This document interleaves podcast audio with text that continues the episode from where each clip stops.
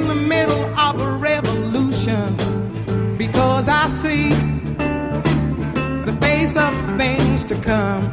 Yes, I do. Oh, your Constitution.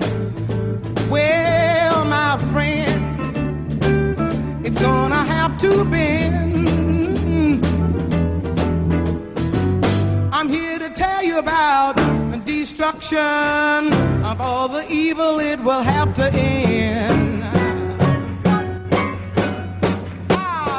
Coming to you from the Urban Cabin Studios in South Minneapolis, this is Socialist News and Views with your host, Nick Schillingford.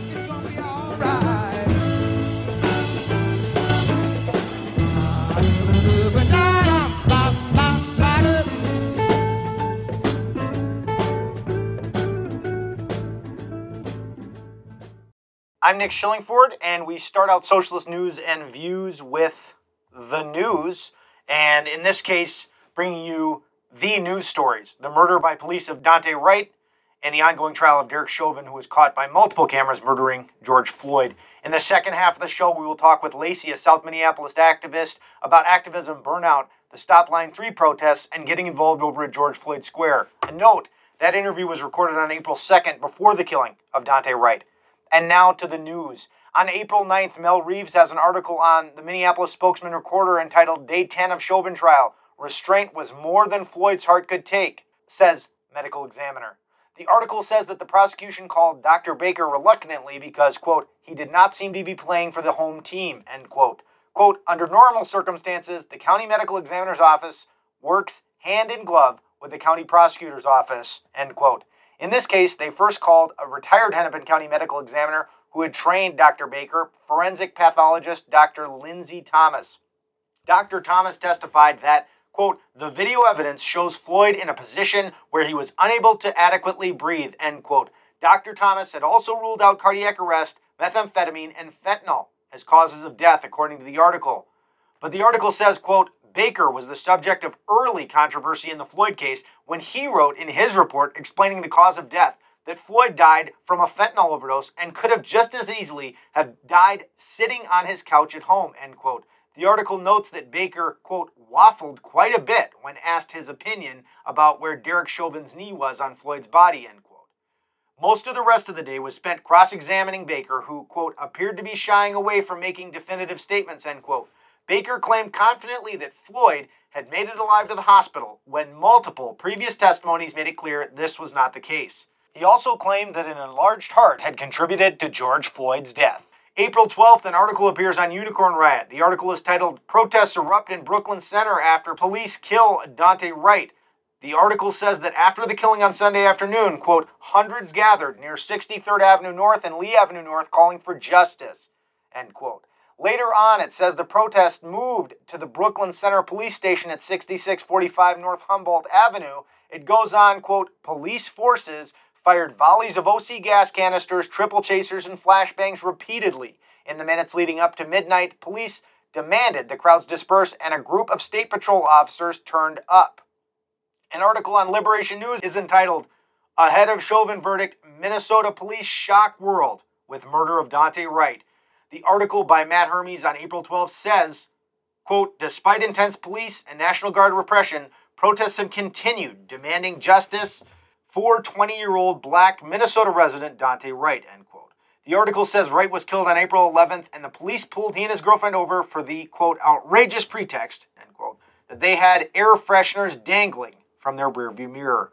The article goes on to say of Kim Potter, the officer who killed Wright, quote, this is a case of a cop knowing she is guilty and trying to lie her way out of murdering a young black man. End quote.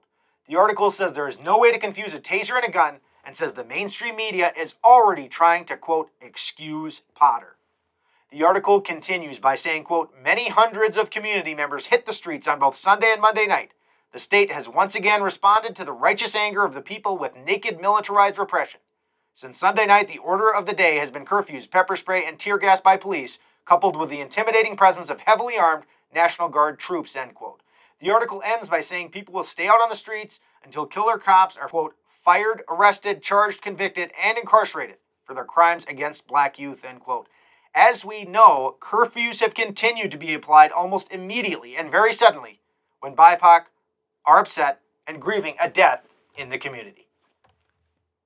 And now we go to a speech by Alexandra Kollontai, uh, recorded on gramophone, I believe, somewhere around 1919. Uh, the audio was pulled from the Marxist Internet Archives, uh, originally translated by Mikita uh, Chikanovich and Andy Blunden. And the translation is read over the speech by Laura Lomax. Comrades, women workers. For many centuries, woman was oppressed and had no rights. For many centuries, she was just an appendage to the man, his shadow. The husband provided for his wife so long as she obeyed her husband's will, meekly endured her own powerlessness, her own domestic and family slavery. The October Revolution liberated women. Now the peasant woman has the same rights as the peasant man. The woman worker has the same rights the male worker has. Everywhere, the woman can vote. And everywhere, she can become a member of a Soviet, or a commissar, or even a people's commissar. But while according to the law a woman has the same rights as a man does, life hasn't liberated woman. The woman worker and the peasant woman are still in the clutch of a household, still a slave in their own land. The task of the workers now is to adjust life so as to relieve the burden of childcare from a woman's shoulders and to make household work easier. The working class is interested in the liberation of women in these fields. The working class should understand that the woman is a member of the same proletarian family as the man, because the woman is working as well as the man. One third of the wealth on the earth is created by women. There are 70 million women workers in Europe and America. In communist society, a woman and a man must be equal. Without equality of women and men, there is no communism. Go to work, comrades, working women, liberate yourselves. Build nurseries, maternity houses. Help the Soviets set up public canteens. Help the Communist Party build a new happy life. Your place is among those who are fighting for the emancipation of working people, for equality, for freedom, for the happiness of your children. Your place, working women and peasant women, is under the red revolutionary banner of worldly victorious communism. And now we're back. Before we go to the interview, we will go to a short musical break. This is Uterine Industrialization by Welsh death metal band Venom Prison, which is fronted by Larissa Stupar. And the music is louder than the previous audio, so if you're on headphones and you don't like loud music, you might want to turn it down slightly. Here you go.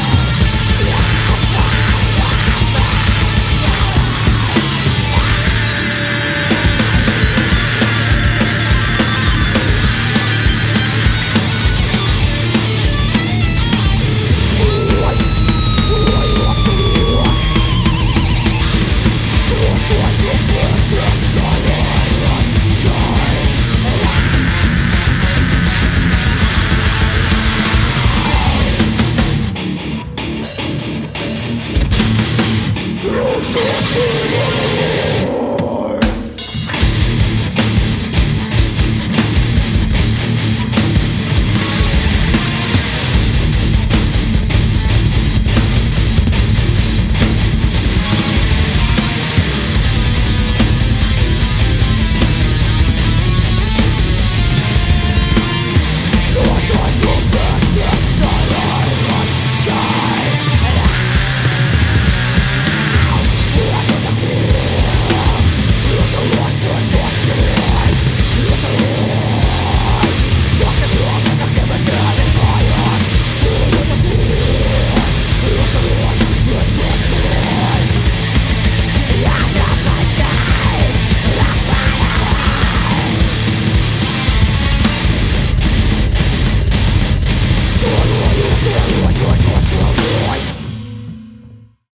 So on Socialist News and Views, we let people introduce themselves. So tell us who you are.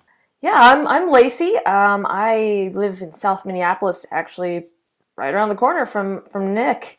I've been living in Minnesota for going on, geez, six years now, and I, you know, I've lived all over. I've lived in the South. I've lived on the West Coast. Um, I'm here in Minnesota, I think, to stay for the long haul, and uh, I've gotten pretty pretty heavily involved with um, some you know, activism on the Minnesota side um, things. Awesome. So, in full disclosure, Laci and I have been friends now for some time. And from my perspective, it seems like you've been getting more politically active and involved in movements lately. That's mostly just going on uh, Facebook and stuff. Is that accurate? And if so, tell us what you've been up to. Yeah, well, so I would say that's partly accurate. Um, I actually, I would say what's what's the most accurate way of saying it is I have re-engaged uh, lately awesome, awesome. to levels that I used to be at of political activism and um, social justice movements. I, um, you know, I started out in the South and, you know, got heavily involved in, in uh, you know, Occupy Wall Street and lots of different uh, campaigns and and um, movements down there. Right. When I moved to Portland, Oregon, I um, took part in quite a lot of um, activist movements and um, m- moving along to Minnesota. I, you know, I've I've re- I I kind of had a hiatus where I, I think I felt a little bit of burnout, which I think is common yeah. What did what did you get up to in Portland? Just out of curiosity. In Portland, I did, wow, I did a lot of different uh, movements there. I one I, I was pretty heavily involved in food not bombs, so I was going. I sometimes went up to Seattle to help with it, and I did it around Portland too. Um, you know, we we we need a food not bombs here. We've got Sisters Camelot picking up the slack where we don't have um, a more organized uh, effort to get food out to folks, and you know, lots of different um, community sources. But Food Not Bombs was, I think, a, a, a pretty good organization um, as far as getting like pretty widely distributing free food. Yeah, I used to see them here, but you know that was more at the height of the anti-war movement. So you, you said you said you got kind of burned out, then you got re-engaged. Just wondering, was there um, was there something that uh, pushed you to get re-engaged, or something that helped with the burnout, or what, what, was the situation there? Yeah, so I, you know, I I think burnout is common among activists, but I think my my burnout kind of. Uh, you know, it came from a few different sources. It came from, you know, just life circumstances, trying to, um, you know, get job stuff uh, secured and relationship things kind of got in the way. And um, honestly, the uprising last summer is what kind of kicked me in the ass and made me think, you know what, I, I really can't just, it's a privilege to be able to take time away from activism. It's, it kind of, it, I confronted this part of myself of like, I, I have this privilege to step away and come back as I please. And I don't feel like I can do that anymore. I feel like I have to, you know, stay with it, stay the course, and you know you do things to care for yourself when uh, when you're starting to feel that burnout but i think i'm to a point where i, I can't see myself taking a hiatus so to speak anymore from activism. It might be you know skipping a march here or there or um, you know doling out my time based on my uh, you know my my my own needs but i i can't i can't see myself you know taking a break that's as long as it was, especially. Not when there are people who never get to step away from this. The, the, reality is that we're working to uh, reverse. Absolutely, yeah, yeah. So you mentioned the uprising last year. Um, you know, what causes are you most passionate about or most focused on right now? Well, um, line three, the, uh, the, the, the movement to stop line three has been a pretty central part uh, of my focus in the past few months. Um, uh, over the winter, I got pretty heavily involved with it, and I was going up to Palisade and going to uh, you know marches that were in town, and and going up and um, doing actions uh, in Palisade, but um, I plan to uh, start. You know, it's a two two two and a half hour drive up there, so you know you have to find the free weekends. And um, once there's a thaw, we're going to start seeing the drilling increasing. So I'm planning to um, really hit the ground running and get up there for longer, maybe longer stretches. Camp, you know, camping up there and staying um, at the Welcome Water Protectors site to um, be, you know be there on the ground as the drilling starts to really take off. They're they're going to start trying to drill under the river, which is the big you know moment that everyone's really nervous about, and um, so that that's that's been um, really close to my heart uh, the past few months. Um, with the with the the uprising last summer, you know, I've been really heavily involved in the um, fight for racial justice and um, you know police abolition and and um, defunding you know Minneapolis police and police nationwide. I've you know I I, I kind of took a, a reversal on my own feelings about that. I I in principle I've never not been opposed to abolishing police or defunding police. I just honestly didn't think it was realistic. I didn't Right, think right. It was possible. I have come 180 degrees from that.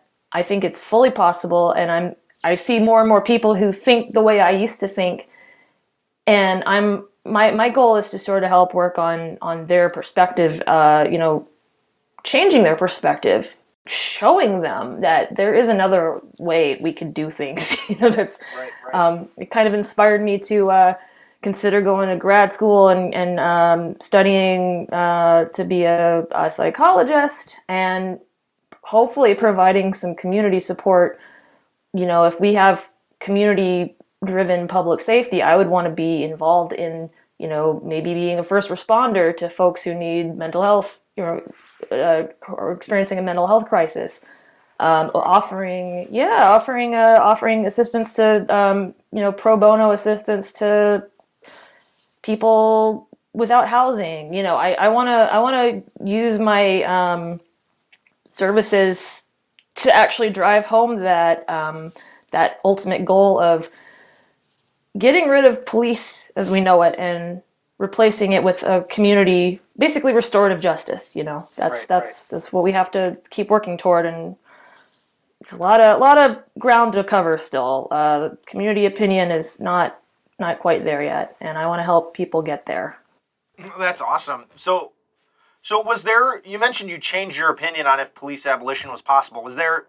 You mentioned that you didn't think was possible. Was there a moment where you decided, okay, this could happen or could exist, or was it a more gradual process? it's been more gradual, but I would say everything that has come out of the uprising last summer and learning from, you know, people at you know George Floyd Square and and learning from uh, indigenous people and and communities of color who have been making these arguments for so long and basically white people just say no it's not possible. And i i was one of those white people who said it's not possible. Right. it's it's totally possible.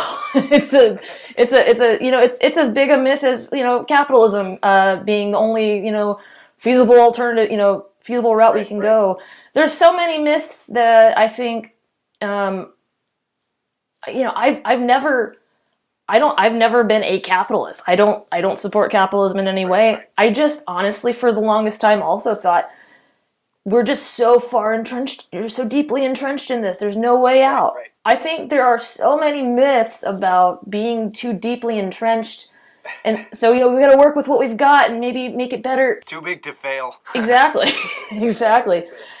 I mean, you know, I campaigned for Elizabeth Warren last year, and I, you know, I, I, I admire her as a as a uh, person, as a, th- a thinker, as a, a a doer. I really do, but I disagree with her when she says she's a capitalist to her bones, and that bothered me. But I thought, well, you know, she can't. She has. She's got the chutzpah to take on, uh, you know, the the corporations and the the the big banks and all. And I think she does, but I don't think we need to settle for uh, someone to just go in and clean house. I think it does need to be a uh, complete just everything needs to burn to the ground metaphorically, but you know we already saw it happen literally too, and I think it's a, a good thing.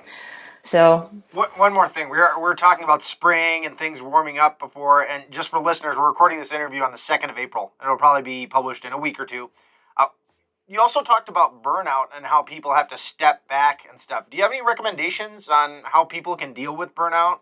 without fully stepping back from stuff or some things that you're using on that front? Yeah, you know, I, I can't speak for everyone, but the source of my burnout actually happened to be uh, the kind of bubble that activism can become of people and personalities in conflict with each other. So I I approach activism less as like this. Um, I think it used to feel a little more socially engaging, and at this point, I I let myself kind of just be there as part of the crowd. I sort of meld into the crowd. I, I sort of see myself as a a presence of support and amplification. And I think that has kind of removed the burnout element for me because when I go to a march, when I go to a protest, when I go to any kind of action, I, am seeing myself as not separate from the other people and also not, you know, not like, I don't know, it, it, it how to explain it actually. It's, it's kind of like I stopped seeing the individualistic kind of element of like engaging one on one with different personalities and see everyone as this collective.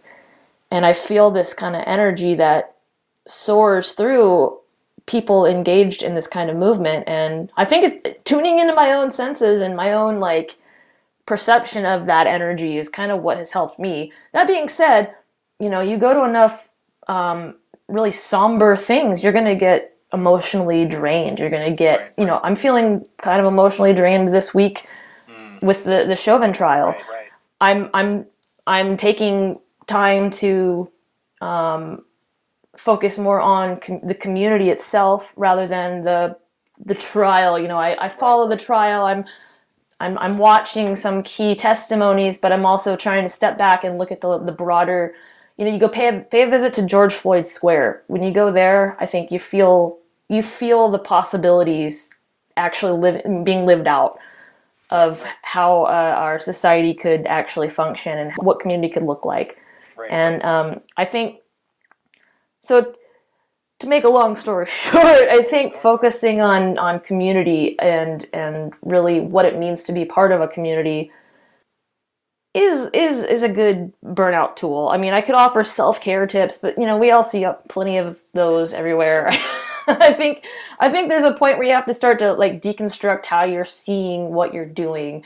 And I'm speaking more for white folks than anyone, you know, I this is to me a distinctive thing that a lot of white people probably come up against is maybe similar to what I was describing of like it, basically we we've got to learn to step step back and absorb do more absorbing than uh, anything else right now and amplifying. And that you know to me i don't feel like i could get so burned out on doing that. Um, it wouldn't be fair or just if i did i think. So yeah it's about balancing you know your your sense of um, your your kind of role in in a social justice movement with literally just paying attention to your own emotional states and, and going from there. Yeah, this has been a great interview. Is there anything else that you want to share or anything else that you want to plug right now, Laci? Yeah, yeah. I want to I want to encourage people to get out to these marches, get out to the rallies, get out to George Floyd Square, stand with the community. Go go don't just go um, spectate. Go to a meeting at at George Floyd Square. They have two per day. Um, you know, they, they, have a campfire, and you know, you, you learn a lot. You're gonna really learn a lot, and engage a lot with this community that um, I think is really important to be part of. What time are the meetings?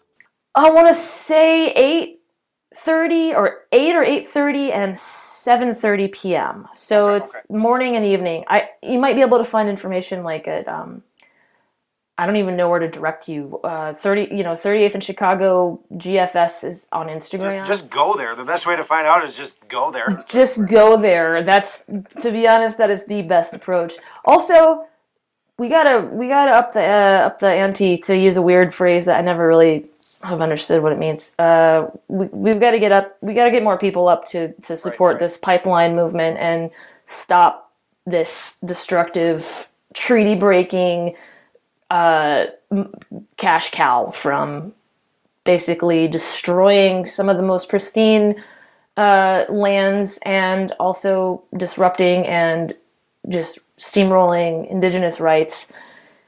We need people up there to, to stand with the water protectors who have been up there braving the elements, braving a harsh winter, um, all you know for months now. Uh, the least we can do is take a two-hour car ride up to Palisade and, and stand with them. Um, Right, right.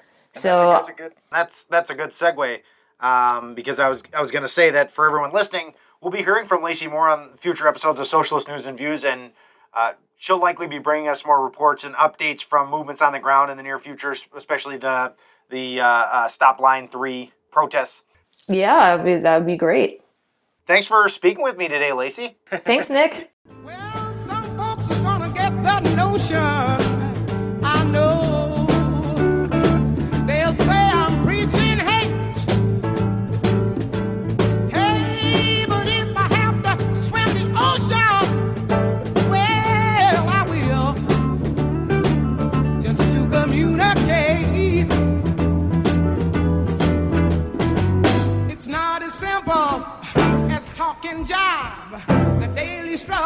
to stay alive. Coming to you from the Urban Cabin Studios in South Minneapolis, this has been Socialist News and Views with your host, Nick Schillingford.